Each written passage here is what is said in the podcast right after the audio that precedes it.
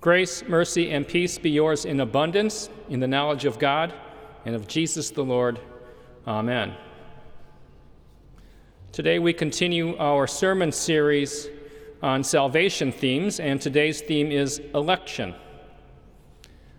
We're going to discuss the uh, election of those who are being saved and not the election of those who do the saving, uh, although the two do, of course, go together. Probably the first thing to talk about is the very notion of election. Election is, uh, for many, a troubling topic, and sometimes people try to get out under it by thinking that election, as Christians use the term, is something special. No, the bare concept, the bare notion of election, as Christians use it, is the ordinary, common sense, everyday notion.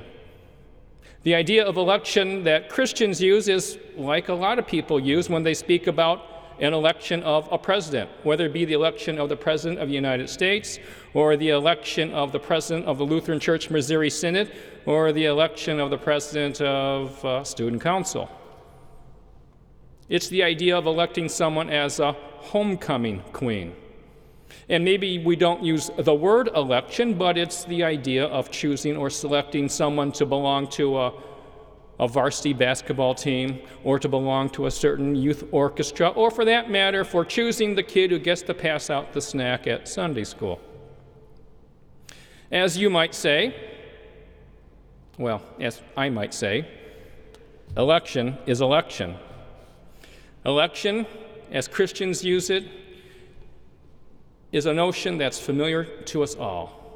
It's the simple, ordinary, common sense, everyday idea.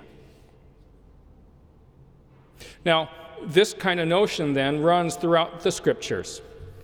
It runs throughout the story of God and his dealings with creation. It runs throughout the story of salvation. What, for example, is the story of the Old Testament, but the story of God and his chosen people.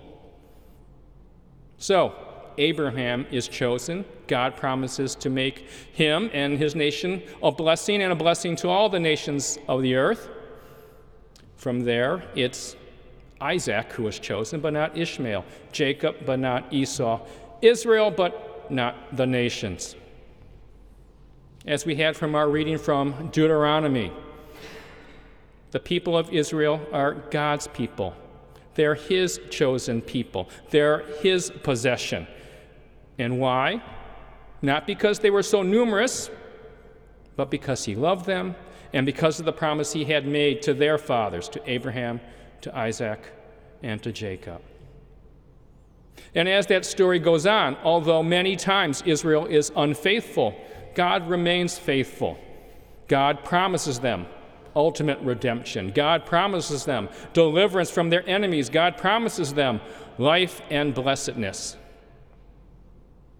And so, in the coming of Jesus Christ, God is fulfilling his promises. Promises to his chosen people, promises to his elect.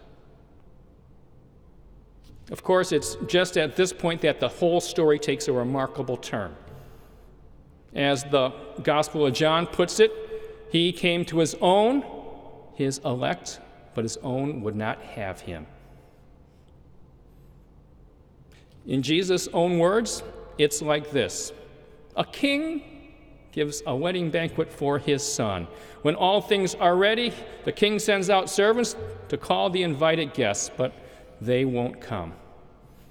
In fact, they mistreat some of those servants and even kill them. And so the king is angry. He sends out his army to destroy them, burn their cities, and then sends out other servants to call others to come in.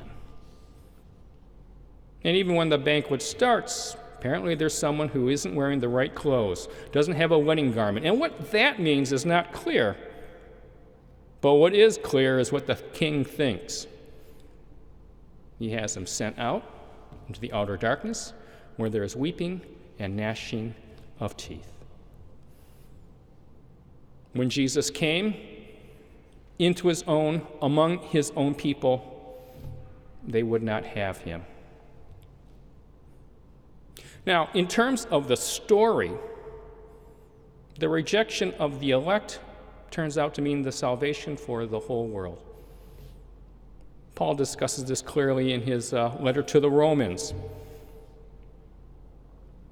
as regards the gospel. The news, good news concerning Jesus Christ and the kingdom of God. As regards the gospel, Paul says, They, that is the Jews, were enemies of God for your sake.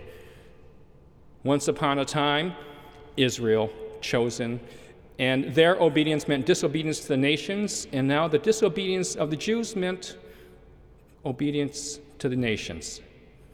God consigned all men to disobedience in order that he might have mercy on all.